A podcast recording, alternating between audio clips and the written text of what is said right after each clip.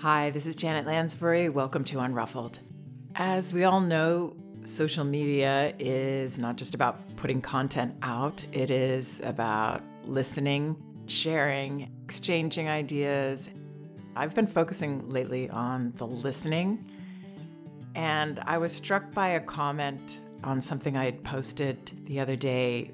This parent said, I have to hide these posts and keep myself from reading them because they make me feel like a bad parent. They make me feel overwhelmed. And ah, uh, that hurt me because I realized that we can feel like every bit of advice put out there is something that we have to live up to, that we're being judged somehow. A lot of us do judge ourselves pretty harshly.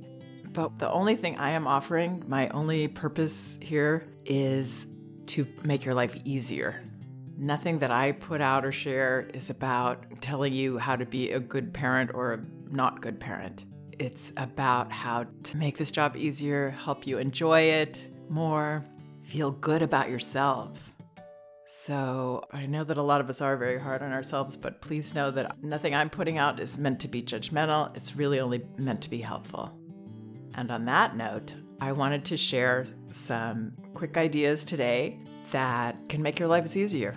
Before I begin, I've got a quick message for everyone out there doing their very best in these difficult times to make smart diet choices, to keep feeling our best now and in the long run.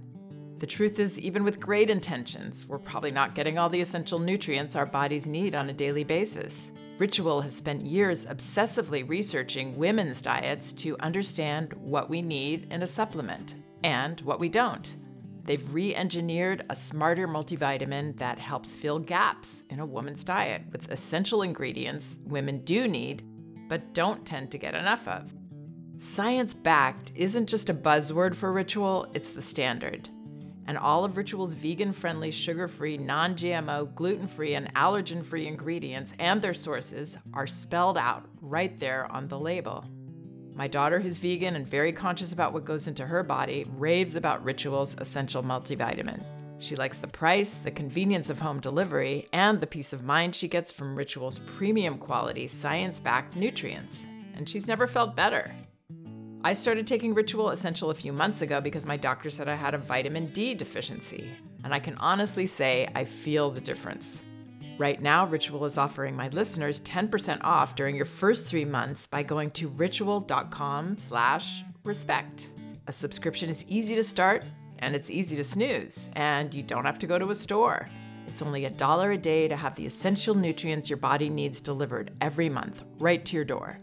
Ritual, the reimagined vitamin that works smarter to fill in the gaps in your diet with ingredients a woman's body actually needs.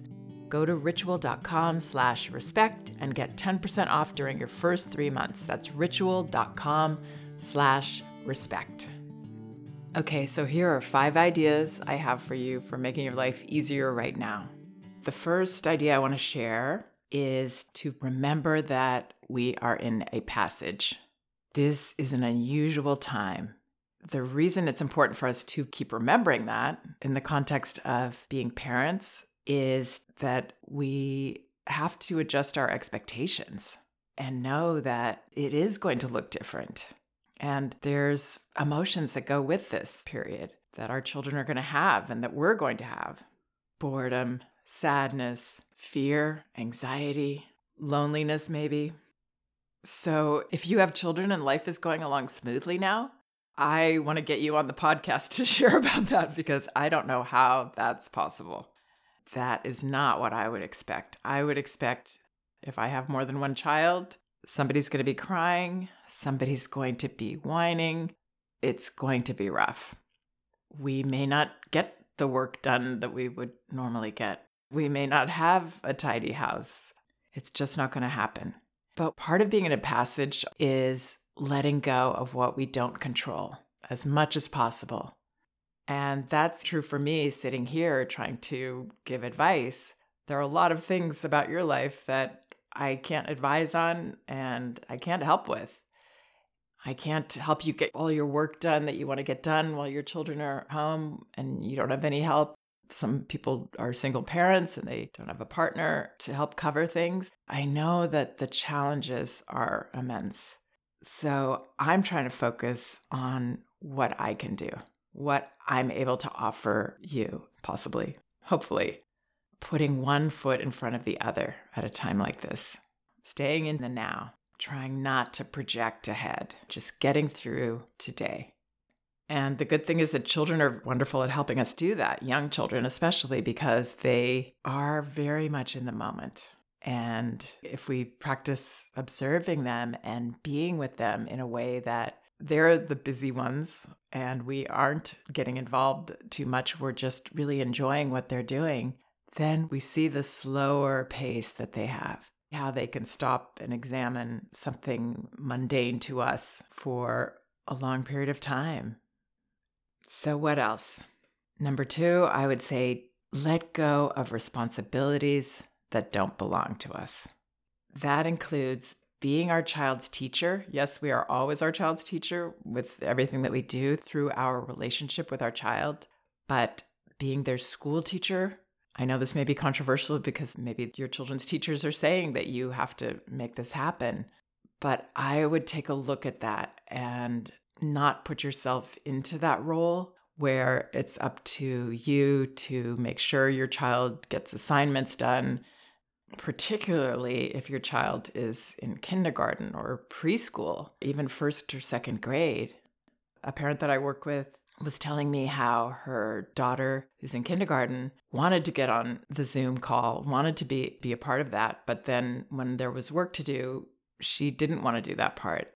And this mother was feeling like she had to coax her. And that is just energy that we cannot spend right now, in my opinion. Also, this is a good setup that schoolwork is between our child and their actual teachers. That's an approach I've had with all three of my children. I didn't make it my job to get them to do homework. I didn't make it my job to get them to do better in their classes. I trusted that they would ask me for help if they needed it, but that they could do this age appropriate work with their teacher. And that's a message that empowers children, makes them feel more confident. And if they can't rise to that challenge, then maybe the work is not age appropriate, or maybe it's not appropriate the way it's being taught to your child. The teachers that I've been hearing from are saying they don't expect that children will be able to keep up with their work, and they're planning on doing a lot of review when school starts again. So, all of that to say, I recommend leaving schoolwork between your child and their teachers, taking that off our list of responsibilities, especially now. Another responsibility that I recommend letting go of is being the entertainer and playmate for our child. I have a lot of posts and podcasts about this. If we insert ourselves into that role, then it makes it harder for our child to know the truth, which is that they can create and direct their own play. They don't need us to set up play for them. They don't need us to make it happen for them. They don't need us to play with them. Especially at this time, I would not make that your role.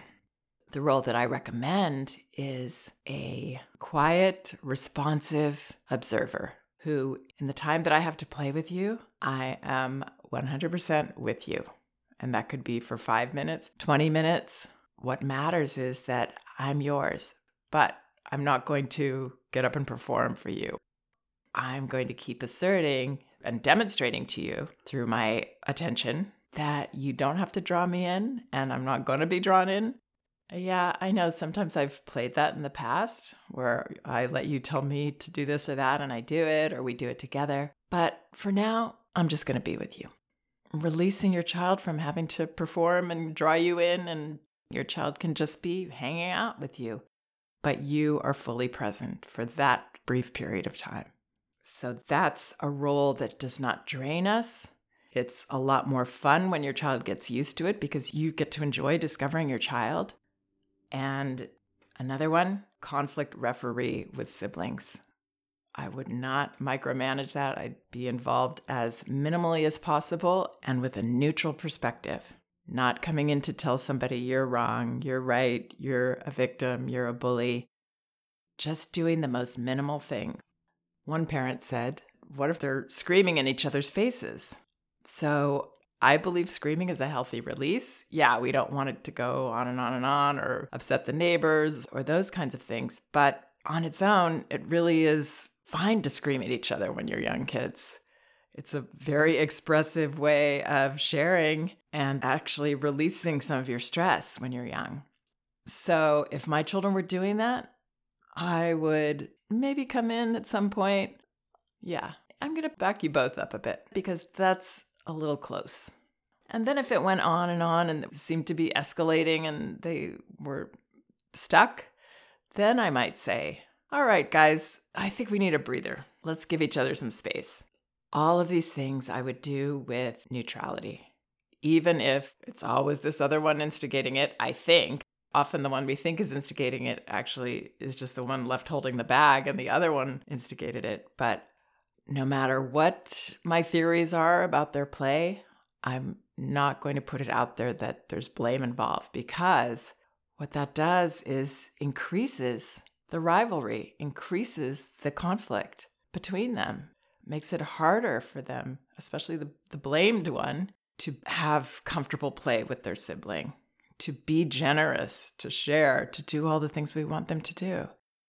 So, all of these roles, including this referee role, once we step into them, we make it harder for our children. It defeats what we're trying to accomplish. We're not bad parents, we're not anything except we make more work for ourselves. If I'm the one that gets you to do your schoolwork, now you think you need me to push you to do your schoolwork. If I'm your entertainer, now you think you need me to be the one with the ideas, showing you how to play.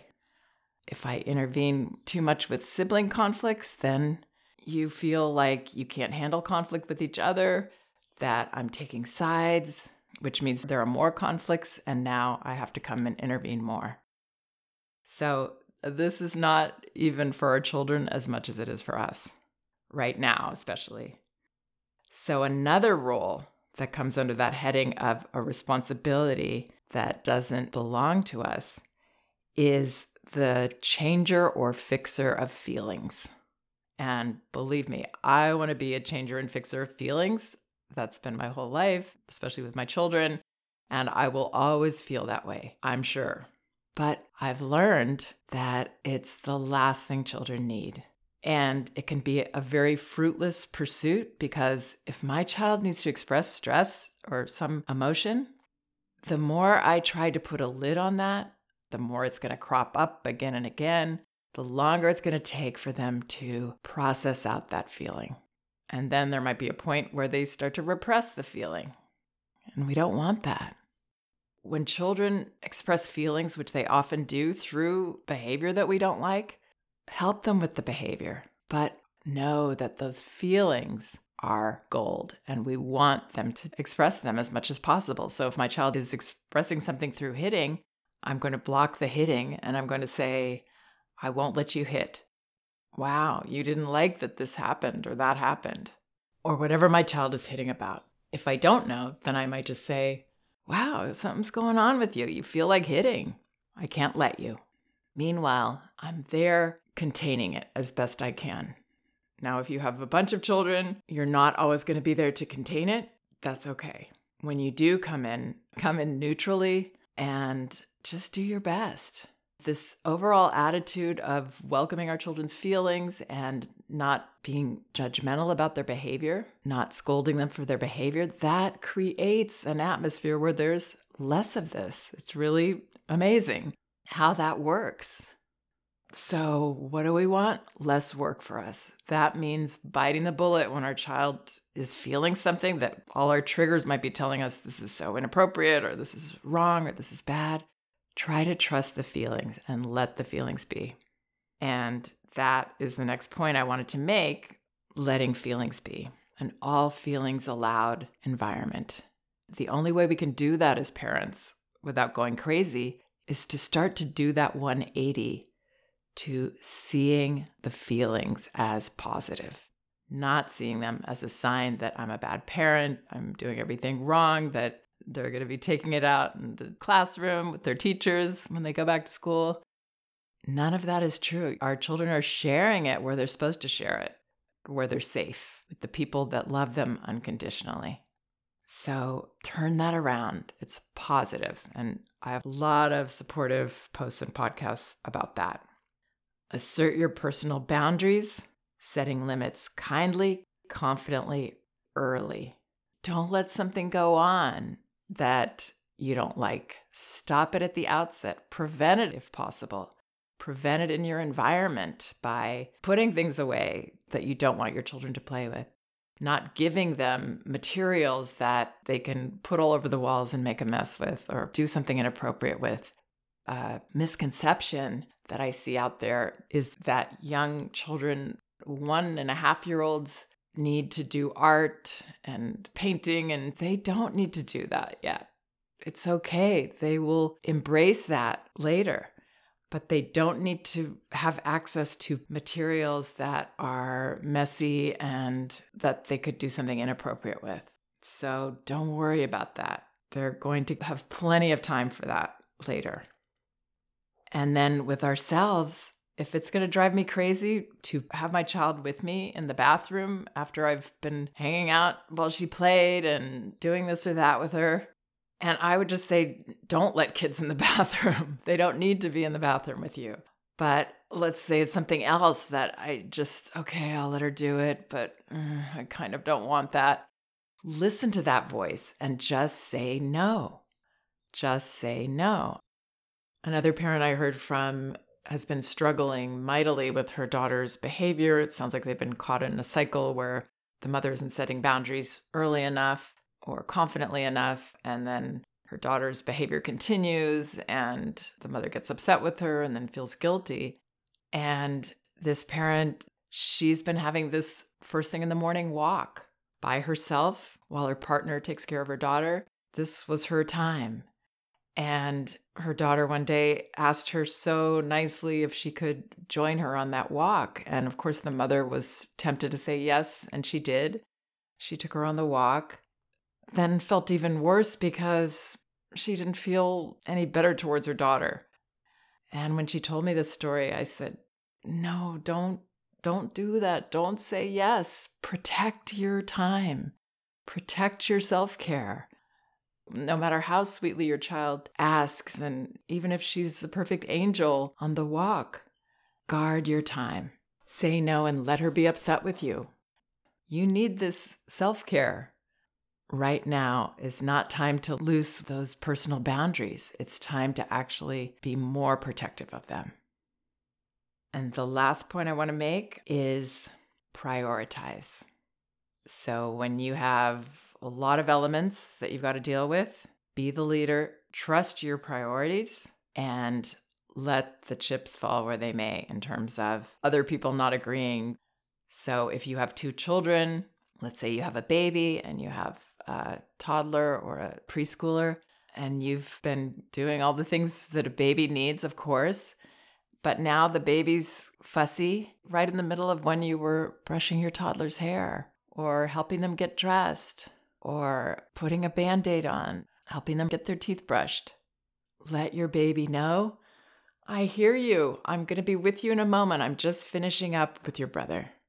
And then continue giving your full attention to that child. Obviously, we're not going to prolong this when the baby's upset, but don't rush it either. Caregiving is a time to prioritize because these are times that are naturally geared towards intimacy. Sometimes intimacy is required. I'm changing your diaper. I'm helping you in the bathroom. I'm putting you to bed and saying goodnight. These are the times to prioritize as quality time with your child, especially when you don't have a lot of time. You're frazzled. Let these caregiving moments anchor you. It's a few minutes here or there that you can be fully present. And then again, if you have two children, then you're going to have to prioritize who needs you more in that moment. But I would not rush to try to please both of them. That ends up not pleasing either one. And especially not pleasing ourselves because we're torn in all these different directions. And in the end, we're probably not making anybody happy. It's a valiant instinct that we have to try to keep all the plates spinning in the air. It doesn't work. It will drain us needlessly, and it will make it harder for us to get through the day. So, again, that's letting feelings be one foot in front of the other. I'm prioritizing this. I'm going to do this first. Finish what you're doing if you can, unless something's an emergency. And be the leader. Don't expect it to be smooth around you, but you can still stay centered. You can stay okay. There's a lot more about all of these points in my other podcasts and my articles on my website and in my books. For those who've been listening here and reading my stuff, none of these are new ideas, but the parents that have been embracing some of them and using them are noticing hey, whew, this is when I'm really grateful for some of this perspective. It was helping me before, but now I really see the beauty of it. I hope some of this helps for you too. I know this is challenging. Please check out some of the other podcasts on my website, janetlansbury.com. They're all indexed by subject and category, so you should be able to find whatever topic you might be interested in. And both of my books are available in paperback at Amazon No Bad Kids Toddler Discipline Without Shame, and Elevating Childcare A Guide to Respectful Parenting. You can get them in ebook at Amazon, Apple, Google Play, or barnesandnoble.com, and in audio at audible.com. As a matter of fact, you can get a free audio copy of either book at Audible by following the link in the liner notes of this podcast. Thanks so much for listening. We can do this.